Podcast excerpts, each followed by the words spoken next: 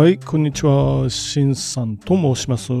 元証券マンのファイナンシャルプランナーということでですね、今日こちら関西のお天気は晴れですよっていう感じの、そんな2月9日木曜日です。皆さんはいかがお過ごしでしょうか。ということで今日も聞くだけちょっと気になる経済ニュースということで始めていきたいと思います。じゃあ最初の一発目、こちらから日経新聞から、マック2期ぶり最高益へ、今期営業 4% 増350億円、値上げ店舗投資が課題にっていう。日本マクドナルドホールディングスは8日、2023年12月期の連結営業利益が前期比 4% 増の350億円となりそうだと発表した。減益となった22年12月期から回復し、2年ぶりに最高益を見込むっていう、こういうニュースからです。マクドナルドが3回値上げしてっ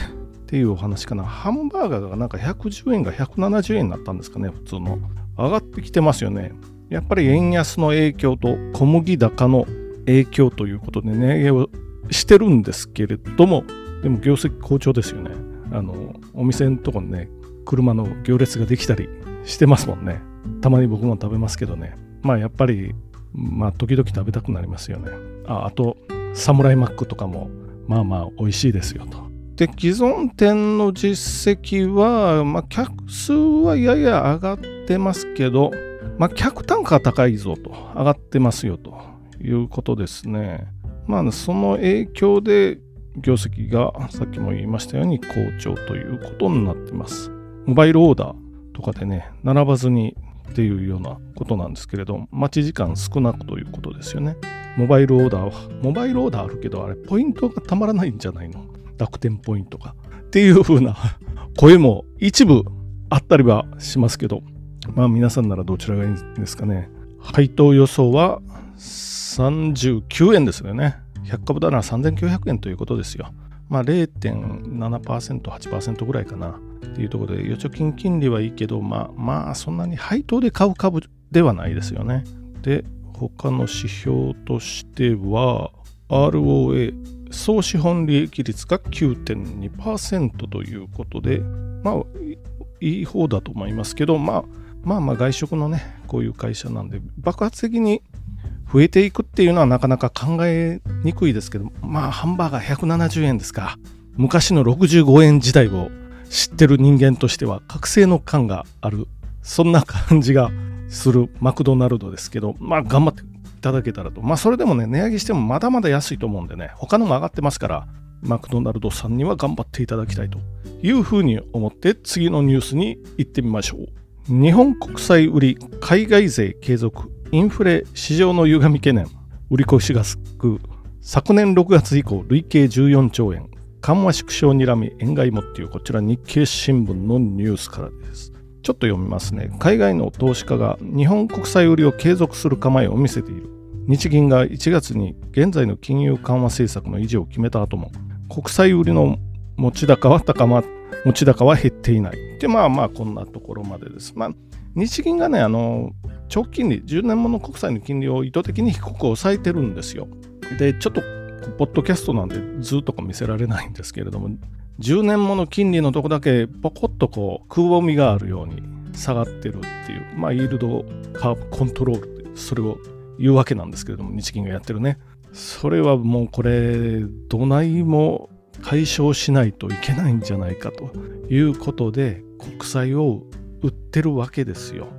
金利が上がってくると国債の価格は下がるので、それを見越して売って下がったところで買い戻すという、そういうことですよね。空売りとかショートとかって言いますけれども、それを金融機関から国債とかを借りて、海外のヘッジファンドとかが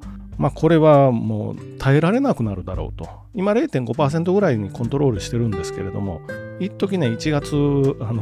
金利がちょっと下がる局面があったんですけど、買い戻し入ってね、下がる局面があったんですけれども、これはもう金利は 1% 近くまでいくんじゃないかと、長期金利ですよっていうことで、海外勢がどんどん売ってきてるということですよね。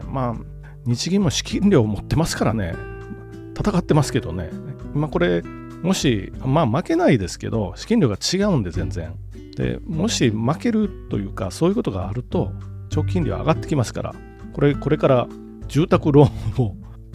借りようかっていう人は影響出てくるかもしれないですよっていうことなので、ご注意くださいというふうなこういうニュース。これはね、もう12月ぐらいから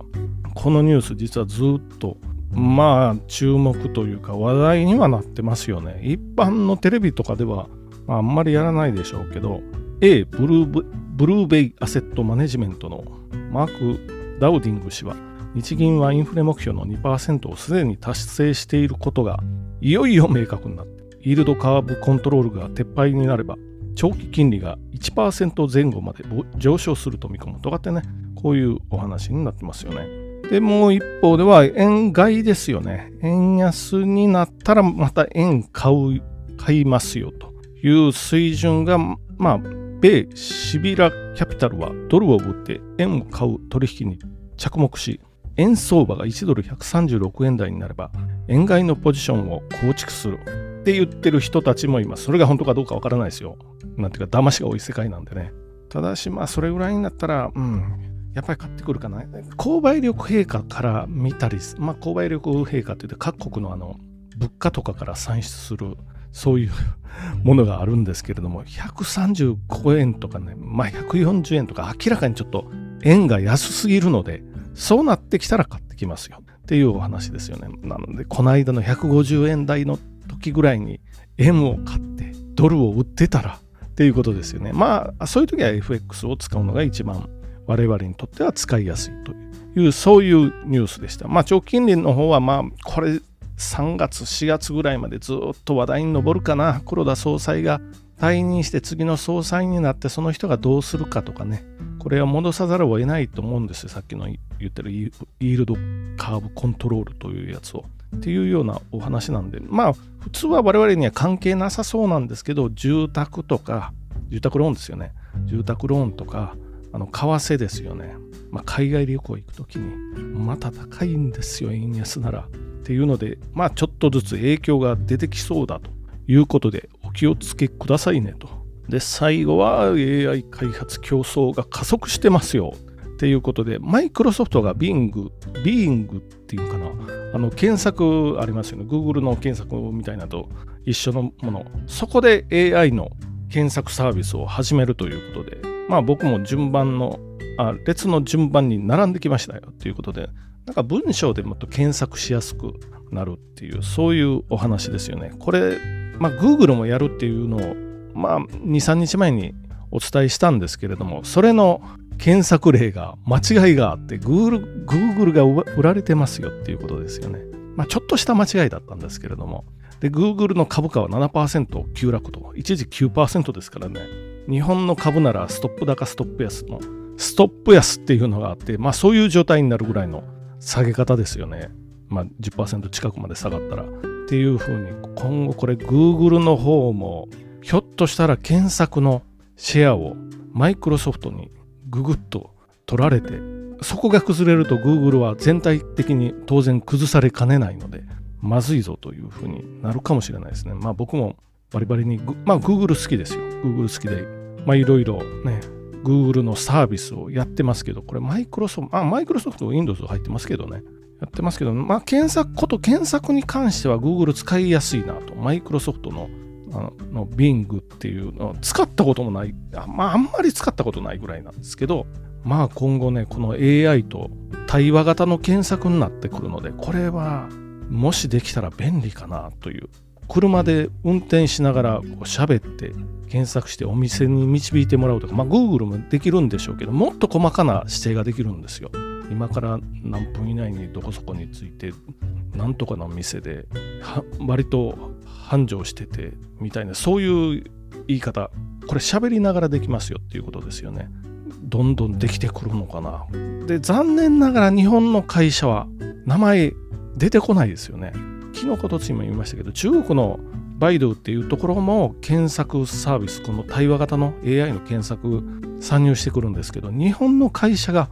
全く出てこないと、どうなってるのっていうぐらいに出てこないんですけど、まあそういう現状になってきてますよっていうことで、まとめにまず最初、マクドナルド、最高益にいうようなニュースですね。業績好調という、値上げはしてますけど、人が来てますよね。2期ぶり最高益ということです。2つ目、今年になってからのずっとテーマ、日本国債の売りと長期金利の話、日銀が絡んでっていうようなところですね。で、3つ目は、これは今年とか来年のおそらくテーマになる